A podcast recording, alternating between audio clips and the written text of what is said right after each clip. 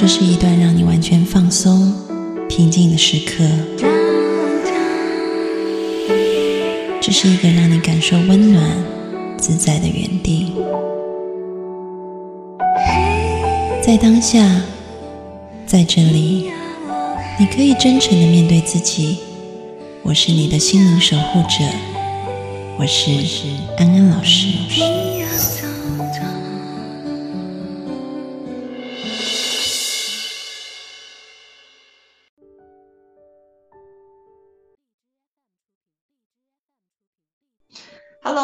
好，欢迎收看今天晚上的直播，我是安安老师啊。然后大家好，非常开心，红露也来到现场哈。红露是非常呃，就是资深的家庭治疗师啊。那今天我们要谈的话题呢，其实红茹老师前几天在跟我商量哈，他就说现在内地应该已经播完了，有一部很火的剧，对，叫做《人世间》。对，然后他就说里面演了很多就是过去年代的亲情、友情、爱情的部分。那他说他自己在看的时候就有很多的感触啊，所以他想说今天我们可以讨论一下，就是因为这个剧。所引起来的一些反思跟话题，所以我们今天直播的题目其实是最爱的父母却伤我最深哈，我们要去看一下那个家庭里面的爱与痛，因为在这部剧里面其实就非常多的去探讨了这个亲子关系的这个部分啊，嗯，但是因为本人对于追陆剧这 件事情有障碍。我我活到目前为止，唯一追完的剧只有《甄嬛传》，还是因为小米一直看，我就跟着看这样。我平常很少追那么长的剧哈，因为陆剧很长，所以呢，我就是看了一个比较速成的版本啊。但是洪武老师他就全部看完了，所以今天那个如果有关一些具体的介绍，我来先交给红茹老师来说，为什么要讲这个这个题目哈？那个我真的平常也不怎么追剧，这真的是我就有生以来看过最长的电视剧了，居然有五十八集。那为什么会看呢？就大家可能有留意新闻就知道，呃，其实深圳呢，它从去年年底到春节之前，一直都有零零星星的疫情。然后呢，就其实我们就休息过年的时候休息嘛，到了年初三的时候，又已经开始有爆发有疫情了。那我们都想着说，也啊，为了工作啊，各方面人身安全啊，也待在家里。因为其实也不知道那个病有多危险，但实际上就你一旦就就有了一个瓜葛瓜葛，成了一个重点人群之后，可能会被监控，或者要去维护起来。那我还是考虑到工作上面的安排，那就待在家里面。那干嘛呢？就是那就刚好说那个。在里面的长辈说有部这样的电视剧，然后这部剧所以就变得很特别的一个场景是，我跟我女朋友还有她的父母一起看的，而且刚刚我女朋友的爸爸妈妈他们就是跟电视剧里面的那些孩子们，就是炳坤他们差不多年纪的人，那我那个呃呃，所以就很有意思，就会跟他们一边看的时候，一边会去问他们当时的一些情况。啊，当然那个剧讲的是东北了，那我女朋友她家是云南的，有些差别，但是也有相似的地方。那那个剧涵括的东西实在是太多了，所以我我没有打算说，啊，把它全部讲，因为它的跨度 跨度讲了六十年的时间，从一九应该是一九六几年一直讲到二千年左右，跨了差不多五十年六十年时间。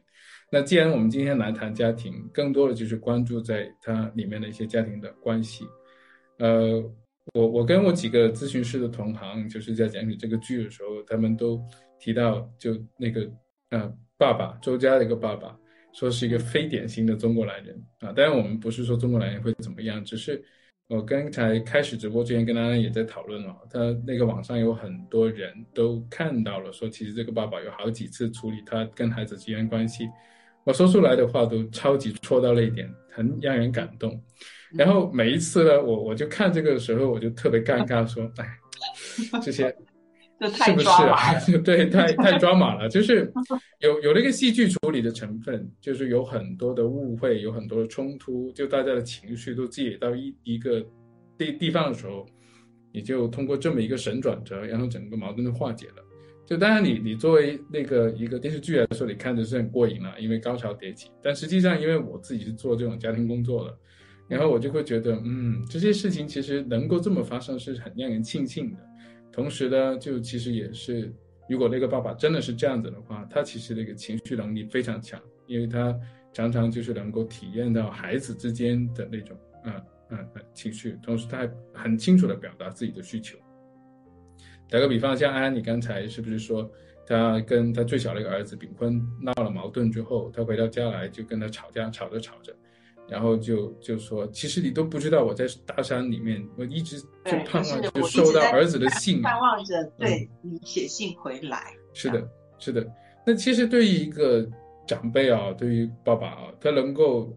我们说拉得下脸来啊，因为我们通常在中国传统家庭里面，那个爸爸都是比较高高在上的位置啊，而且特别是传统一点的男性，都很少表达自己这种情感的需求。嗯，其实他能够这么一说，那整个矛盾。就就已经是化解了，啊，那所以我我看到这些场面的时候，我一方面觉得啊，这个爸爸挺厉害的，另外一方面觉得，哎呀，就是现实生活当中又有多少人能做到这样？因为我们更多的时候看见，就是往往在家庭里面这些冲突啊，就都是因为说不出来、说不清楚，然后最后就成了各种各样的误会。这些误会甚至都不会像电视剧里面那样等到那种，呃，那个。大家能够表达出来的这么一个化解的这种状况，就一直埋在那里，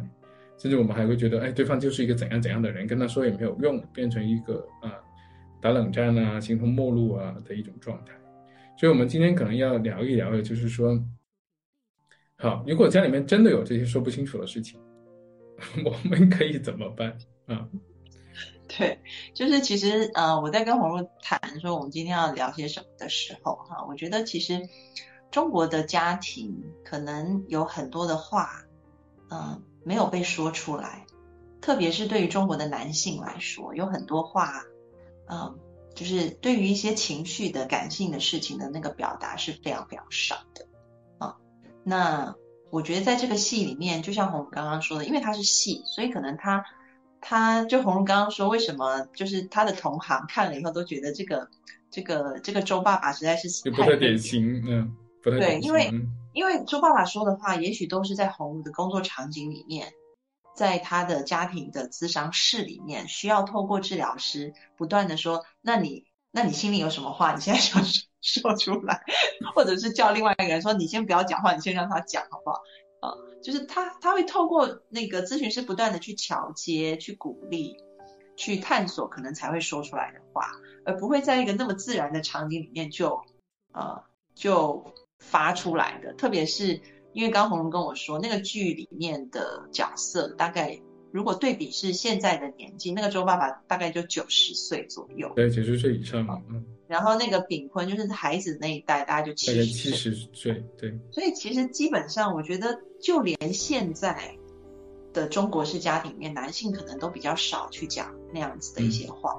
嗯，那何况是呃，就是就是。那么传统，那么那么九年代以前的人啊，所以，但是就是因为有很多说不出口的话，所以在现实的情况里面，可能就会有很多的误会。这些误会可能就是，比如说，呃，像红红是做家庭咨询，我我做个人咨询为主啊，那可能大家就会对于爸爸是怎么样，爸爸是怎么看我的，妈妈是怎么样，妈妈是怎么看我的，一直都会有很多的。比如说，就会觉得自己是被父母瞧不起的，自己是不被重视的孩子，嗯，啊，或者是觉得，呃，因为从小感受到这些，或甚至是现在跟父母相处还是有这种感觉，以至于他们可能在身心健康或者是自信的程度上面都会有影响。可是你仔细去探究这些，你把那些脉络性的因素来看，文化性的因素进去看。也许父母那样的一个表示，就就已经是一种爱的呈现，只是他不太知道要怎么样用一个更明确的，或者是说更温情的方式去表达。上一次我记得上一次红如来做节目的时候提到他的诗歌赵文涛教授，嗯，然后我记得我看过赵文涛老师他写的一本书里面提到的一个案例，他就说那本案例就是他在帮一对母女做和解。那个妈妈就是死都不肯讲对不起之类的，但是最后他是说，他的对不起其实就是煮了一盘水饺，嗯，然后还没有叫他女儿来，其实放在桌上，就放在桌上。但是其实那盘放在桌上的水饺就已经代表妈妈愿意认错，愿意跟女儿低头。所以你看，中国式的情感有多么的不一样，是非常非常含蓄的这一块哈。那我想这个部分红茹可以分享更多，因为她做家庭治疗，也许在咨商室里面。在你的经验当中，哈，就是有那么多说不出的话，那你是透过什么样的方式帮助这些说不出的话可以被说出口？呃，我先就就回应你刚才说的一个例子，也是非常有趣，就是说我们中国的家庭比较含蓄。那其实当我们去接触到了一些很很西方的一种很直接的表达之前，在当我们去接触到心理学之前，那其实大家都是这个样子的。啊，就会比较少的去用言语来表达，就通常都是行为上。就我也看到我身边很多的朋友，他们其实是回去见到自己的父母，他们父母其实很难去表扬他们。那为什么呢？其实你想想，就是他们可能从来也没有怎么被表扬过，所以这一个很有可能是一个他自己都不会的一个技能来的。就是我，我想大家去看这件事情的时候，我们要分开两个层面。一个层面就是我们好像觉得有某些知识和技能，只要你这个脑袋里面你知道，你好像就说得出来。但我们去学习怎么去爱的时候，它更多的时候并不是一种理智的一个过程，而是一个体验的一个过程。啊，就可能对于妈妈来说，她自己的妈妈就是这么煮一盘水饺给她来表达，对不起，好，她也收到这个信息。但可能对于我们年轻一点的人，我们觉得这样不够。所以呢，我们就很执着的要去向他们要的更多，但这里面经常的一个东西，就让大家很很怨，产生很多怨恨，就是你要的一个东西很有可能他是没有的，嗯。啊，那你就不断的问他去要，你就很失落，你就很挫败，所以你就要想想了，就是说他是不愿意给你，还是这件事情对于他是实在是太难了，啊，那如果既然他已经煮了一盘水饺的话，对你来说这盘水饺够不够了？但其实你即使不够，你也没什么办法啊。这个 对，可是可是现在会有很多的，无论是来访者也好，或者是很多人，他可能会觉得说，嗯，很希望在父母身上得到那种类似非常被感觉到被爱的一些呃行为表现或者是言语。可是这个东西当很少很少的时候，他们就会觉得。他们甚至跟我讲说，以前没念心理学时候还没有觉得自己有需要，然后念了心理学以后，反而觉得自己很匮乏，啊，是有这种有对，就是我我我们在这里这么谈呢，就是好像他也是好像呃有一个结论哈，就因为实在是没有办法的事情，但我能够明白，这其实是需要一个过程，这个过程在我看来是关于你从什么时候学会就是。啊，什么叫做爱，以及你怎么把这种爱应用到你自己的生活里面？啊，其实我也会经常，就我也做很多这些个体的咨询，然后我其实自己也好，或身边也好，也会同样遇到这种状况。就当你，呃，就就有一种，啊，我看看我怎么讲会比较好一些，嗯。你你如果能够，我我就可能说的快一点了，就能够去到那种状态，那种状态是你带着一种欣赏的，离得远一点的角度去看待他们眼前正在你面前发生的事情的时候，你可能会看到不一样的东西。但是如果你现在还在那个很执着的要去要这个东西的时候，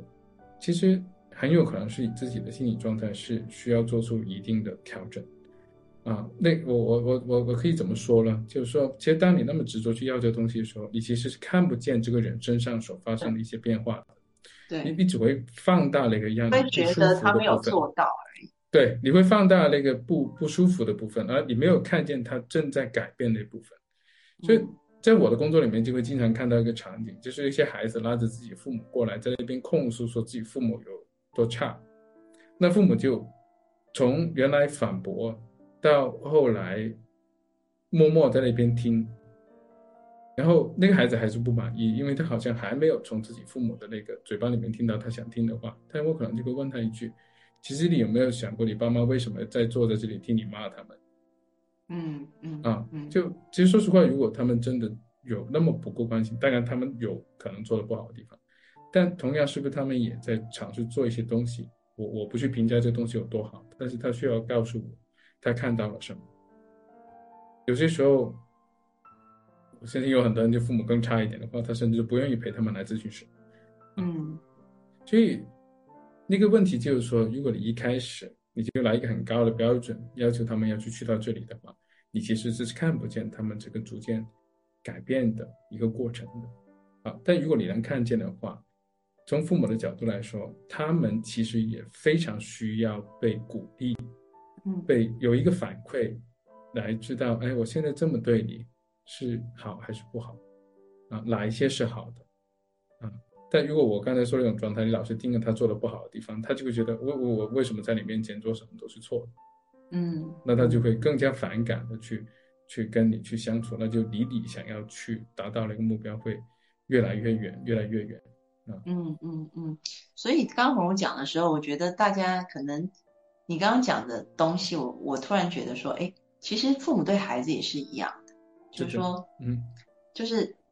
嗯，或者说不要讲父母对孩子或孩子对，就在任何的关系里，男女朋友也好，嗯，夫妻也好，朋友也好，也都是这样。比如说在咨询室里面就可以听听到，我我记得有一次有个男的就说，你都没有看见，我已经为你改变很多了。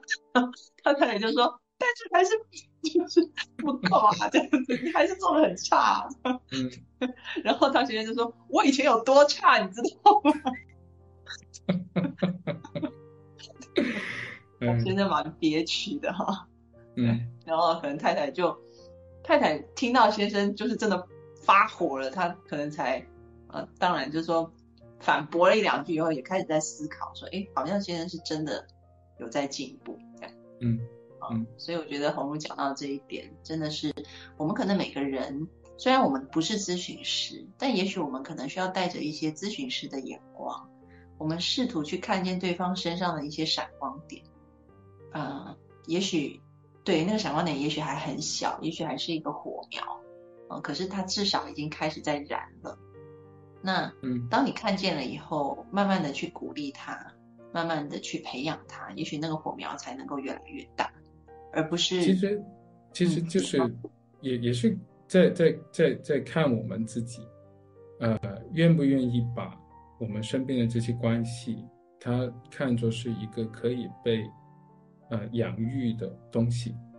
就是，嗯，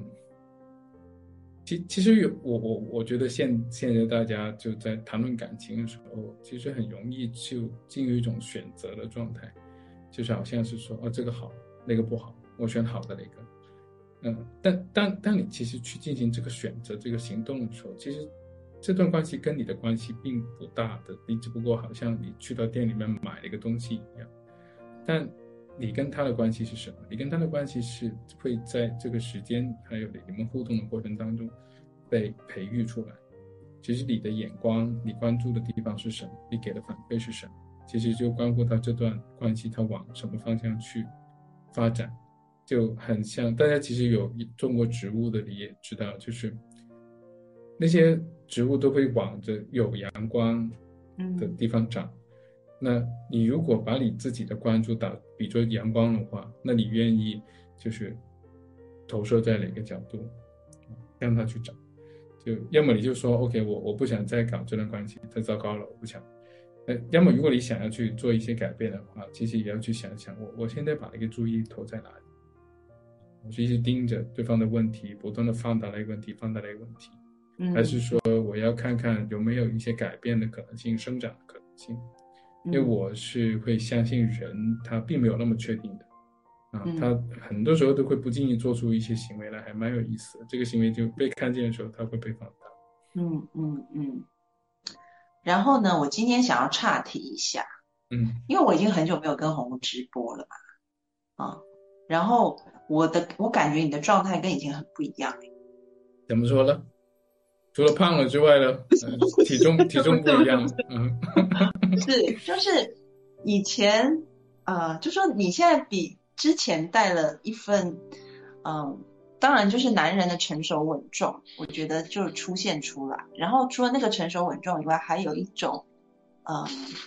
就是好像胸襟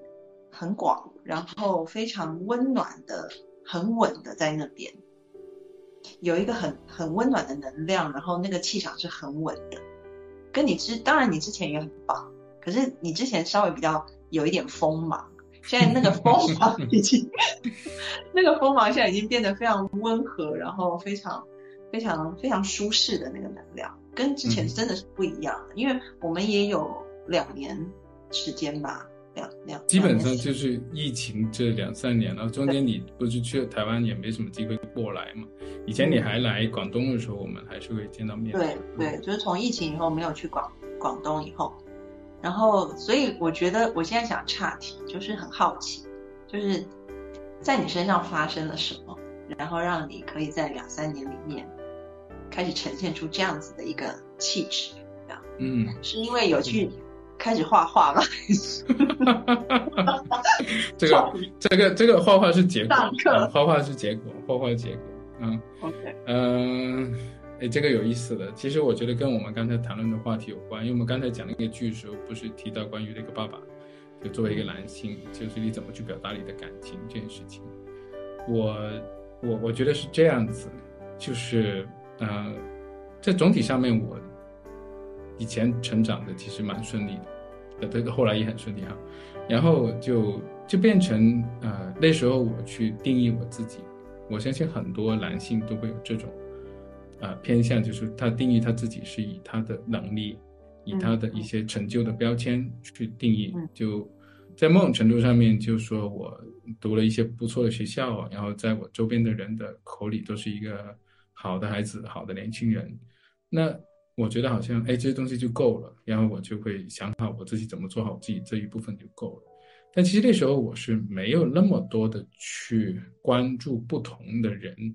他的生活状态，以及啊一个更大的问题就是说啊这些人跟我之间其实是什么关系？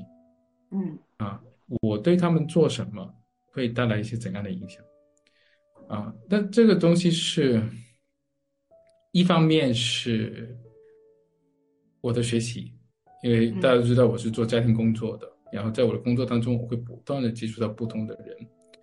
然后我会越来越看见其实关系对于人的重要性啊，因为呃，这里我可能有一些自己一些想法可以分享，就是说，呃，我。发现现在哈，在网络上也好，或是听到周边人讲也好，就大家讲关于亲密关系的事情的时候，很多都会把它当做一种选择和衡量。就我刚才讲，就是说我要找一个怎样的伴侣，其实东西这些东西都是预设好，但其实你这些预设的标准里面，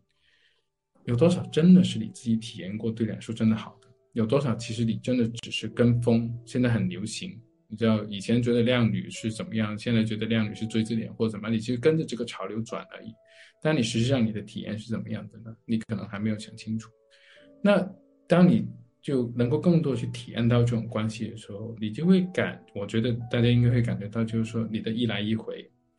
你的呃投入以及他给到你的反馈，它是变成一个非常有趣的过程。那我觉得这是很培养我的一个耐心的，就这种关系，我觉得对关系投入，它不仅仅是在于我的亲密关系啊，或者是在我父母的关系，甚至其实包在每个人的关系里面，啊，所以当你愿意这样子去投入进去的时候，你的心态也会不同，啊，那我觉得就会跟安安你说刚才观察到我的这个变化是是有关的，嗯嗯嗯。也就是说，你当你自己愿意真的敞开去投入在每个关系，当然你以前也投入那些关系，但是那些关系里可能更多的是有自我的那个成分在里面。对。但我现在感觉，就是你的那个自我的成分变少了，你好像更融入在，呃，就是你就我刚刚讲的，就你本来是那个锋芒很利的，比较比较比较比较利的那个锋芒的人，嗯，但现在好像温和的，就好像。清风拂过，就润物细无声，嗯，就是就是有这种感觉，就跟我以前认识的你真的蛮蛮不一样的，嗯。我觉得这里面最大的一个突破就是说，呃，你不要那么容易，就我自己，我不太想被定义了，就是我会更相信，特别是在人这做人和关系这件事情上面，我更相信这个体验，啊，就你你跟他相处在一起是感觉到什么，你自己感受到什么。嗯，这个这个是比说那个那些标签是更重要的。嗯嗯，好。所以其实红茹刚刚讲的那些部分，我觉得也是给我们在每个在关系里面的人都有很多提醒。就说在关系里面，当然，嗯，就说我我觉得有趣的点在于说，我们在每一段关系里面，特别是现在的心理学不断的强调，我们要能够分化，我们要成为一个独立的人，啊，特别是在比如说家庭里面，啊，我我我们可能受到原生家庭影响，但是我们现在已经长大了，所以我们要去能够跟我们小时候的那个自己的状态去做一个，就说就就就能够把它分开这样子。可是另外一方面，当我们成为一个独立的个体的时候，我们能不能完全的进入一个关系，是带着像红炉的气场一样，就是看到对方，然后啊溶解融融合在对方的那个嗯他他的这些感受需求，还有他的世界当中，我觉得这两者的那个拿捏，嗯，我觉得是我觉得是人一辈子的功课。对。但我其实觉得这两个事情它并不矛盾，因为当你更确定你是一个怎样的人，你自己有些什么喜好和需要的时候，你就会更知道你在跟别人互动的时候什么可以，什么不可以，啊，因为我我我觉得我们很容易走极端哈，就是从那种完全只有关系没有自我。然后就一下子就摆到了一个完全只有自我没有关系。其实现在这个社会上面为什么那么多人说自己爱无能？其实就是说我们都太习惯了活在一个自我的空间里面，其实我们容纳不了别人。但说实话，就是当当当你更明白你自己需要什么东西，怎么样会舒服，你也表达的很清楚的时候，你身边的人其实会更容易跟你去相处的。啊，我我我其实经常讲一些好笑的事情，就是说，就安，你记不记得我们八九十年代看那些电影里面男生追女生，经常就是那个男生在一开始为了追那个女孩子的时候，什么都能干，对吧？好，但通常这个电影呢，就到拍到追到手的时候就没了。嗯，你知道为什么吗？因为后面大家不想看了，因为哦对，就会变得很无聊，因为它是维持不了这种状态的。你你觉得？你为了追你心目中的某个女神，然后你就你对我妹，我妹最近我妹最近又跟我讲一段话，然后她就说，嗯，其实不应该对于男性要求自己的老公或先生一直要陪自己讲话或聊天，这不公平。然后呢，他的观点就是说，因为男生在追你的时候，他平常讲话可能一天讲十句，但是他追你的时候。他一天要讲一百句，其实是他突破了自己的极限跟你 聊天的。然后当他追到了，他就要回归自然的状态，因为原本他追你的时候他是不自然的，其实那根本就不是他。但你不要觉得他变了，他追你的时候的状态其实才是那个奇怪的状态。那那你你想你你想你想你老公然后跟你多话讲，你要对他好奇啊啊！因为我我觉得这里面有些很好玩的事情，就是说。呃，我们其实刚才节目开始之前，我们在讲那个谈话的分工嘛，就是一对伴侣当中，就经常有很多时候，就是一般模式底下就女性就包就包揽那个情感的那个表达，那个男的那边呢，这样就包揽了一个事事实层面的，以及是理智层面的一个表达，所以就变成了就大家好像讲话的时候就就你负责这一部分，我负责那一部分，那两个频道都不同，怎么能够交流得下去？那。有有很多呃时候，我们如果不能去找到对方那些他们有情感的点啊，你你其实很难沟通。就打个比方吧，就是网上经常有人开玩笑说，呃，那些女生说男生太五大三粗了，就连他口红有有多少种颜色都分不清楚。那男生就反驳问他：“你分得清楚有多少个奥特曼吗？”对，所以你说他很粗鲁。很不细致，不是的，他有他细致的地方。好像我女朋友就经常看着我，我的音响有那么多根线。对，就是男生，比如说那个气 缸、什么引擎、那个钢轮圈什么的，有信号，完全女生不知道。我就是开一部白色的车，就这样 子。对，就是我，我觉得也不要太刻板印象，说一定这是男生干的事情。就是无论什么人，他一定会有在这个世界上他会被触动的地方。那对于我来说，可能就是音响，啊，嗯，这但可能对我女我女朋友来说，她就是我我觉得特别欣赏她，她就是对于那个那个布料、颜色、花纹，我觉得它特别的有感觉。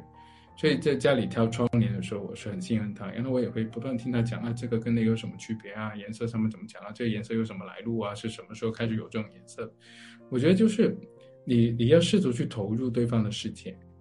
啊，那这样子就是才才会有这种一来一回，他也会投入。然后例如我在那边倒腾那些线的时候，我就会问他，喂，换了这根线跟刚才有什么区别？如果他跟我说就有什么区别，这那这个对话不就进行不下去了吗？啊，所以有有些时候说我们说很爱对方，啊，当然你愿意为对方花时间，愿意为对方花钱，你愿意把你的人生都奉献给他，这也是一种爱。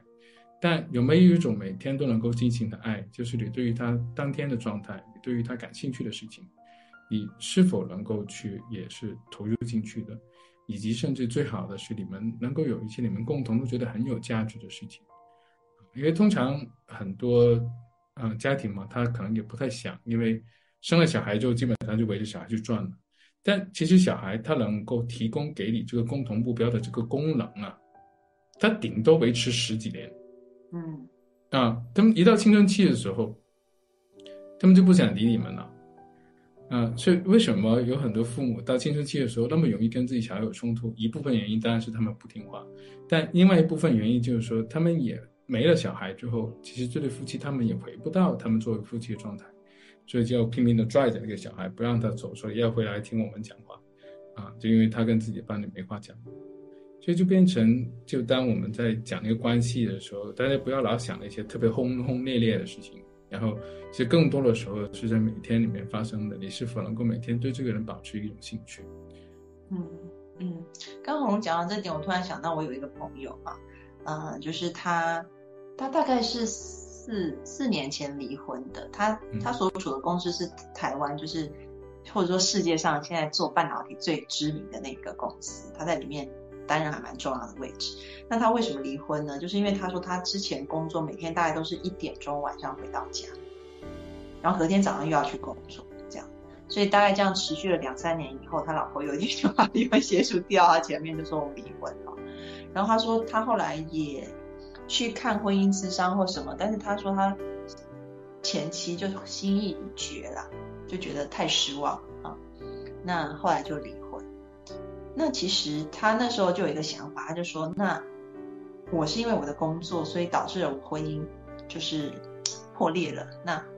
啊，我我要重新回到我跟我孩子的关系，至少孩子还是就是。血缘关系不会断的嘛，啊，所以就是跟孩子关系。然后他就说，他就回到公司，他就安排把事情安排好以后，然后就跟公司请调到非常冷门的部门。然后，但是因为他之前跟孩子也没有怎么相处，所以当他真的回归家庭去照顾孩子之后，他的孩子就是已经是念中学了。然后他就说，他一直待在家里，孩子都不回来。嗯。然后他就说，他好像想要去挽回这些关系，但现在就是又有一种，对他工作已经调到一个很冷门的部门，但是孩子就不回家，因为孩子青春期了，都有他们自己的事情，有他们自己的朋友要去逛街这样子啊，所以就跟我讲这个，我觉得刚刚跟红姑讲的这个部分，就突然想到这个事情啊。哎，我就替你这个朋友感到难过，就人生有很多错过的地方。其实我 昨天才看了一部电影，是那个日本的一个导演叫市之愈合，我不知道大家有没有听过。对他其中有一部电影叫做《步履不停》，啊，大家有兴趣可以去看看。就你知道他的风格了，都是在那边一家人在那边絮絮叨叨的一些日常的事情。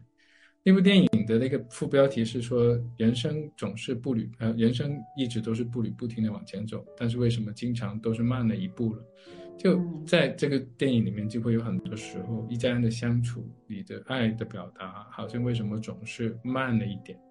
然后就会造成了很多的的遗憾。就当然一方面，我们能够接受说，其实人生没有那么的完美，我们跟家人的相处，跟身边相处也没有那么的完美。但我们能不能从这个过程当中去明白多一点点，就是呃，好好的去说话，好好的去投入到关系里面。然后去分辨到底什么在妨碍你，什么能够去帮助你更好的去接近另外一个人。其实这也是一个，呃，很很挺有意思的功课来的。嗯嗯嗯。我们要再一次回到我们的题目上。嗯，我跟红荣每次聊天就会扯很远，虽然我们觉得跟题目也有关联性，但是这个比较间接哈。我们现在还是直接回到题目上。今天的题目是最爱的父母伤我最深哈。那嗯，可能很多人都啊，因为对心理学有兴趣，因为又看了很多原生家庭会伤人这种书哈，所以就会觉得啊，对，受伤了。可是那个受伤的心，嗯，如果我们对于我们的上一代抱有很多的期待，希望他们道歉，希望他们改变，可能这个期待也是不真实的，然后甚至是会造成自己有更多的失望感。那如果说需求没有被办法被满足的话，那要用什么方法呢？当然就是需求就是有两条路嘛，一个是你满足他。或者是你把它转化，把它释放啊，所以我在想说，红红要不要分享一下？就说面对这个父母，他就是，当然你刚刚提到说，也许我们去看一点父母的闪光点，他有可能改。但是，比如说面对到一些个案，可能这些个案本身他已经是一个呃五十多岁，就是已经是一个非常已经是要迈入中老年人的 情况，然后他的父母更不要讲，对，就。都都已经是七八十岁的人了，你要他们，你就算要他们改一点点，那即便都是非常非常困难的，甚至就会被定义为不孝，啊，然后会被讲的很难听，啊，可能会还会遭受到一些亲戚朋友的围攻，就觉得你你很奇怪这样子，嗯，所以这个部分的，就是这个部分的那个伤或者这个部分的需求，我们要怎么样来转化跟？嗯，就说释放它或疗愈它。我想我们可以先分享一下你的经验。那个，我首先建议大家去先培养另外一段好一点的关系，就是一些朋友，很好的朋友，一些能理解你的朋友，呃，找一个伴侣，呃，能够跟你去对话，能够理解到你的伤痛的伴侣。然后你有了这些人之后。你会更确定，其实自己，呃，有哪里没有被很好的对待啊，或是当你说这些话的时候，其实他们是不用去反驳的，就他们去听。你需要有这样一个环境去支持你的。嗯，然后第二个就是说，你要知道，其实你要回去跟父母去处理关系，有很多时候这是一件很难的事情，甚至是很容易你在这个过程当中会进一步受伤的事情。啊，所以你可以考虑去把这个事把它分成好几个不同的程度去进行。嗯，你不要一开始就想让将他们为他们所做的事情向你道歉，因为很有可能他们从一个不同的视角去看，或是他们有一些你不知道的事情，啊，他们不觉得自己有错的。啊，所以最重要一件事就是，首先你要去了解。你撇开你自己是他们的孩子这件事情之后，你去看，其实他们是个怎样的人，他们的人生当中经历了一些什么样的事情，他们有些怎么样的局限，甚至他们自己有些怎么样的创伤，啊，我觉得很多时候，就当然很多那个理论都会告诉我们，就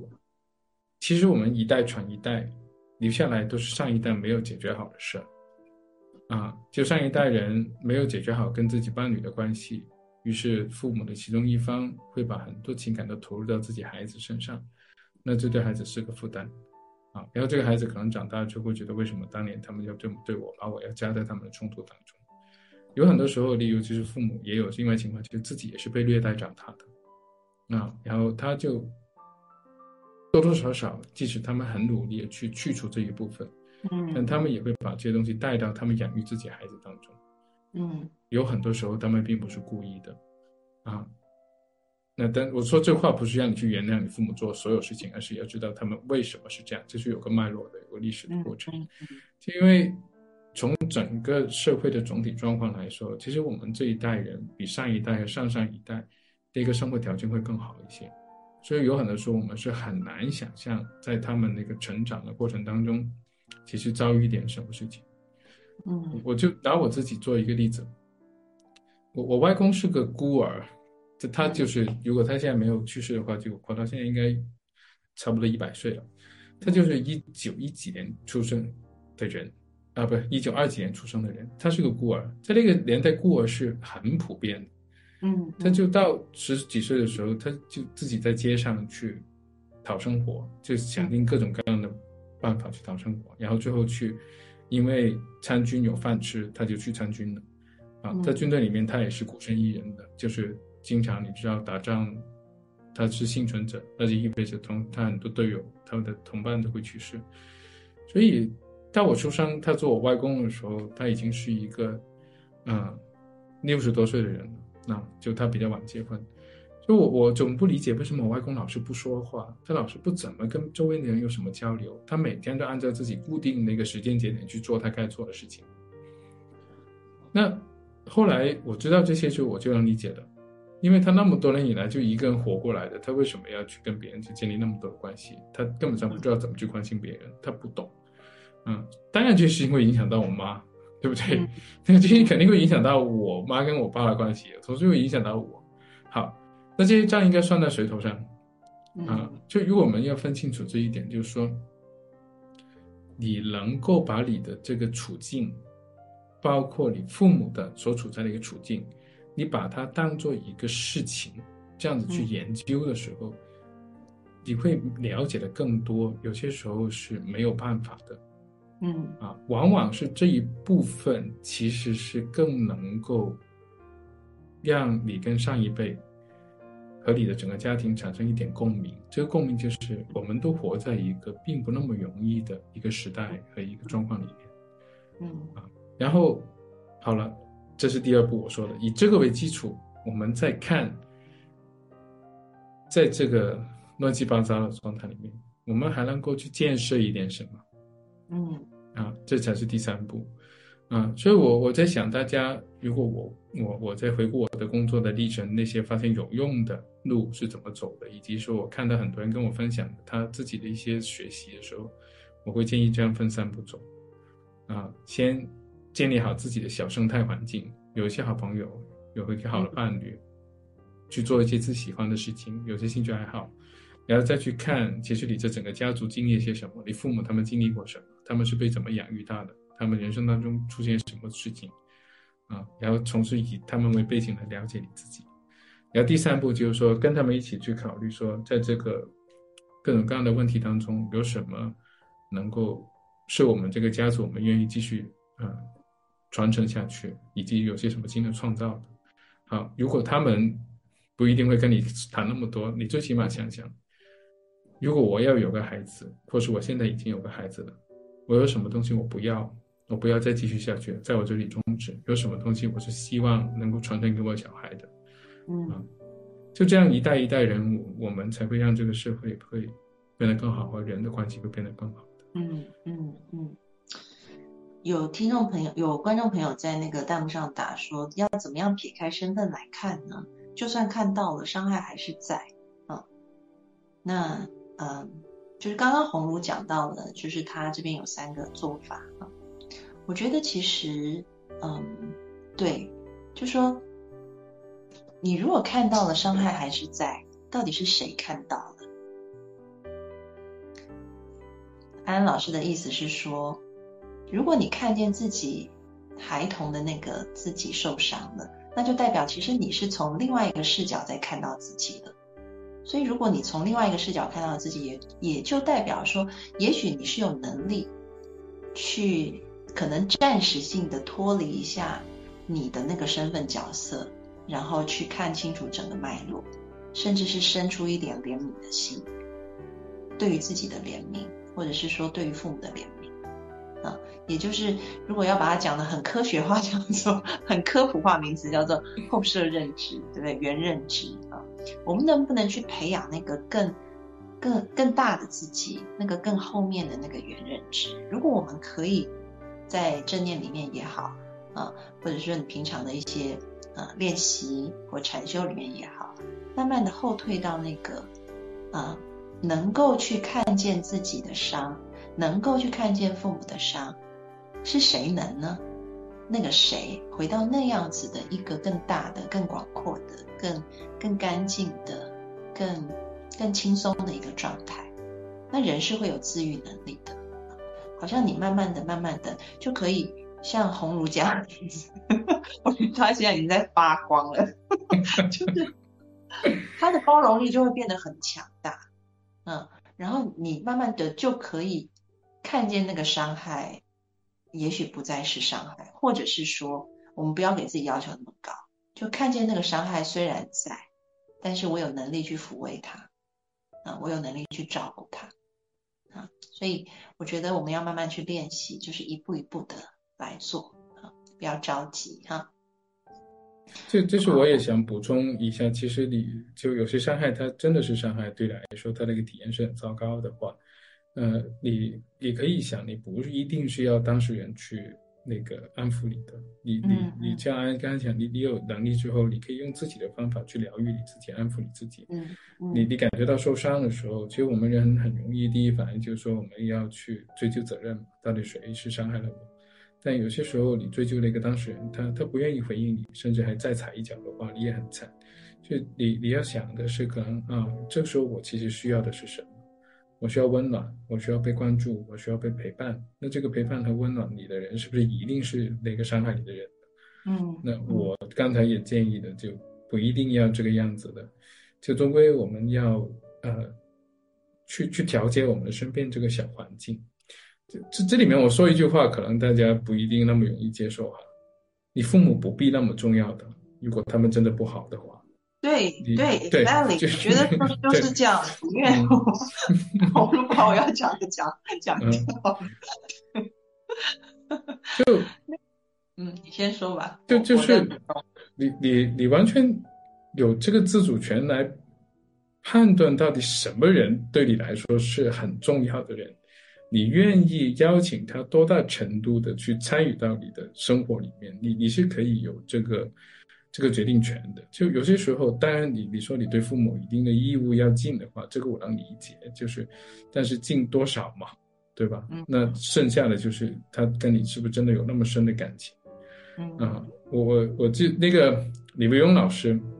就就那个呃，我不知道大家知不知道李维庸老师。有一次，就他在大陆这边也是参加一个线上的一个讨论会，就有两个国内的咨询师就问他：“李老师，你做了那么多年的中国家庭的工作，你觉得那个有没有一个呃比较根本的问题是中国家庭比较普遍的？”李老师就说：“太纠缠了。”嗯，然后那两位老师就问他：“那怎么解决？”李老师又说：“不要那么纠缠喽。”啊。是，就听起来好像是句废话，但实际上，我我因为我自己做家庭工作，我特别能够明白他这句话。说实话，就是说你生而为父母子女，这不是你能决定的事情。但是后面这段关系培育成怎么样，像我刚才讲，这段关系培育成怎么样，当然他们是更有责任的哈。当然他们更有责任。既然他们都这样子的话，你也是可以决定他是不是那么重要。如果你有一些更好的朋友，更好的伴侣。你你为什么不把你人生更多跟这些人去分享，让你觉得更舒服一些？那如果你觉得就跟父母之间关系搞成某种样子很遗憾的话，那就量力而为了。但前提是不要以伤害自己和牺牲自己去想尝试去纠正这些所谓的错误。嗯嗯嗯，对。嗯，我补充红茹刚刚讲的东西哈，就是我前一阵子参加一个研讨会，然后那个研讨会里面就。呃，有一有几篇新的研究，其实是在国际上面，就是对于教育这部分有蛮大的一个就提醒吧。就说以往西方的心理学研究都是说，我们要怎么样提升，比如说孩子的成绩，因为是教育学的研，那就是要增加他们的那个自信心啊、自尊心啊、自主性啊，哈。但是后来发现这一套东西在东方孩童上面，中国孩童上面根本就没有用，对。后来他们就去找说，那是什么东西对于呃中国孩子是重要的？结论是父母肯定，家族肯定，嗯，这很重要。然后甚至是他们想说，好，那我如果把场景我不要就是看学童成绩，我就是把它放在那种孩童在玩乐，他是不是能享受那个玩乐？都发现说，对，比如说白人的儿童，他们也是会挑自己有兴趣的东西玩，他们就可以玩得很快乐。嗯，可是华人不是，华人是父母说那个东西很好，他们就会玩得很快乐。所以你可以看到那个，哇，连一个孩子他玩的快不快乐，他都是要要回头去看看我的父母喜不喜欢我玩这个东西。啊，那个跟白人是，就是我我讲西方的想法是非常非常不一样的。嗯，所以如果我们身处在这样子的从小，你想从孩子玩东西都想要看父母快不快乐，所以我们会快乐的话，我们要怎么样子去脱离？如果说天下还是有不是的父母我们要怎么样去脱离？就是我们不要那么没事就一直转回头去看父母的脸色。就没就不会那么严重啊！我常常跟我的来访者分享我妈妈的事情，因为大家知道赵妈妈就是一个嘴巴非常毒舌的妈妈。从小我跟小米就是被被我妈妈就是她她讲话就是特别特别酸这样子哈。那呃甚至是上一次我跟红茹做直播的时候，我有分享，就是我舅妈就是要跟。就是之前啦，在吵着要跟我舅舅离婚，就是因为他觉得他被言语霸凌，就是因为我妈妈那个家族的人讲话就是特别难听，而且都很酸很酸这样，所以一般的人可能平常听了真的就会觉得是被霸凌的啊。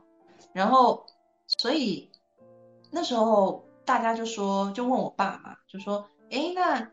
那姐夫你是怎么做到都可以？就是我妈妈一直 讲话，我爸爸都可以没有反应。对啊，上次不是说叫你爸来做这做做个课来分享一下怎么做？对，然后我我爸就是他根本没有 听到啊，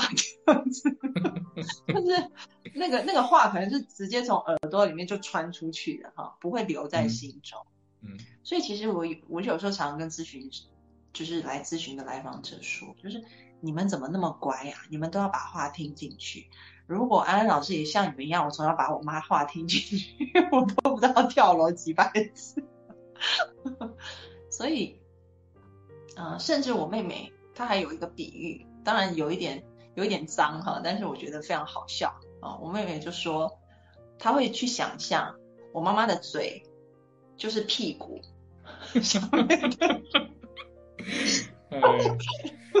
他说：“他说他在动的时候，就好像他在放屁一样，所以就是那那些话都是屁，根本就不用 take，就是不用听到心里面去。哎，我觉得他他很小的时候能够想出这个方法，也是蛮厉害的嗯，所以就可以去避免掉，你不用把很多不是的父母说的话听进去，那你自然而然，当你不听进去，然后你甚至你用一个很幽默的态度，你觉得他这样讲话很好，就是很搞笑嘛？为什么会？”会会用这么酸的话，为什么为什么会想出这么尖酸刻薄的话？这也是蛮有能耐的啊！如果你用一个很幽默的，或者是说很超然的态度去看这件事，那也许你就比较容易看待你的父母，就像看待一个，嗯，就说对他也许就像一个孩子一样，你的包容度就会变大啊！所以这个是我们赵家的方法。对自己自己心里面要稳，就是你你不会因为他对你做什么事情，你就会变成另外一个人的，你也不会因为你童年过得不愉快，你就不成功的，就是你你就不能够幸福的，没有这样的道理的。所以你没有必要把自己跟自己的父母绑定的那么多的，因为毕竟他们过着他们的生活，你过着你的生活，你是可以有选择性的去。呃，选择你什么听进去，什么不听进去，就像安刚才讲的，我们呃华裔的家庭里面，就是孩子们会太在乎父母的一些反应，就真的是很痴心。就大家有听过《红楼梦》，也知道，就里面有首叫《好好了歌》嘛，它本来其中有一段就是呃，痴心父母古来多，孝顺儿孙谁见了。但我作为一个家庭治疗师，往往看到是相反，孩子会更痴心，孩子会一天到晚想着爸爸妈妈他们哪里不舒服，哪里不开心，很想去帮助他们来改变他们。但实际上，像我刚才说的第二步，了解他们的人生，你就会发现，呃，他们是活在某个具体的环境里面的，说不定他们是需要像他们现在这样子做事情才能够生存下来。那那么多年以来，他习得这种东西是有用的啊。那如果这一套东西对你没有用，那意味着你可能已经去到一个不同的环境。那你在这个环境当中，你有些新的知识、新的看法、新的会是很正常。所以大家没有必要说是完全的一样，不然的话，为了求这个一样，为了求这个亲近，呃，去勉强自己，勉强对方，其实都是挺辛苦的一件事。嗯嗯，OK。然后呢，现在我们的那个直播也要告一段落哈。嗯。像今天红如来，我觉得每一次红如来，就是无论是以前还有现在，虽然你我们很久没见了，但是每一次聊天都还是很有默契。我觉得可以聊出很多东西，我们都不用什么蕊过，都会有很多的碰撞啊。所以期待未来哈，每个月也可以来跟我们聊聊天啊。好啊，好啊，也欢迎那个听众朋友们，是不是他们可以去提一些。问题，然后我们来看看怎么去回应。就可能在这里不能提供一些非常具体的解决，但就作为一种分享，看看有些什么启发吗？嗯嗯嗯，可以。就是听众朋友如果有一些，比如说想听的题目啊、内容，也可以呃私信我们的小助手啊，或者是你在群里面写了以后，也可以艾特小助手，让小助手搜集一下啊。那就再讲一次要怎么样子入群啊？就是要怎么样入群呢？请小助手帮我们打一下，要怎么入群？是加安安老师的微信号，是不是？还是加小助手的微信号？小助手微信号是 a n a n l a o s h i，然后 x x z s，对，小助手的那个拼音的前面第一个字的缩写放在后面，安安老师小助手啊，你们可以加他。然后或者是加安安老师的公众号“招安安 A N N” 哈，里面应该也也可以找到他。嗯，好，那今天再一次的谢谢红茹，也谢谢大家的参与，谢谢大家。然后，对，非常谢谢红茹来到我们的节目当中，给我们今天有了这么精彩的一些啊解说跟讨论。那我们下次见喽，拜拜，拜拜，拜拜。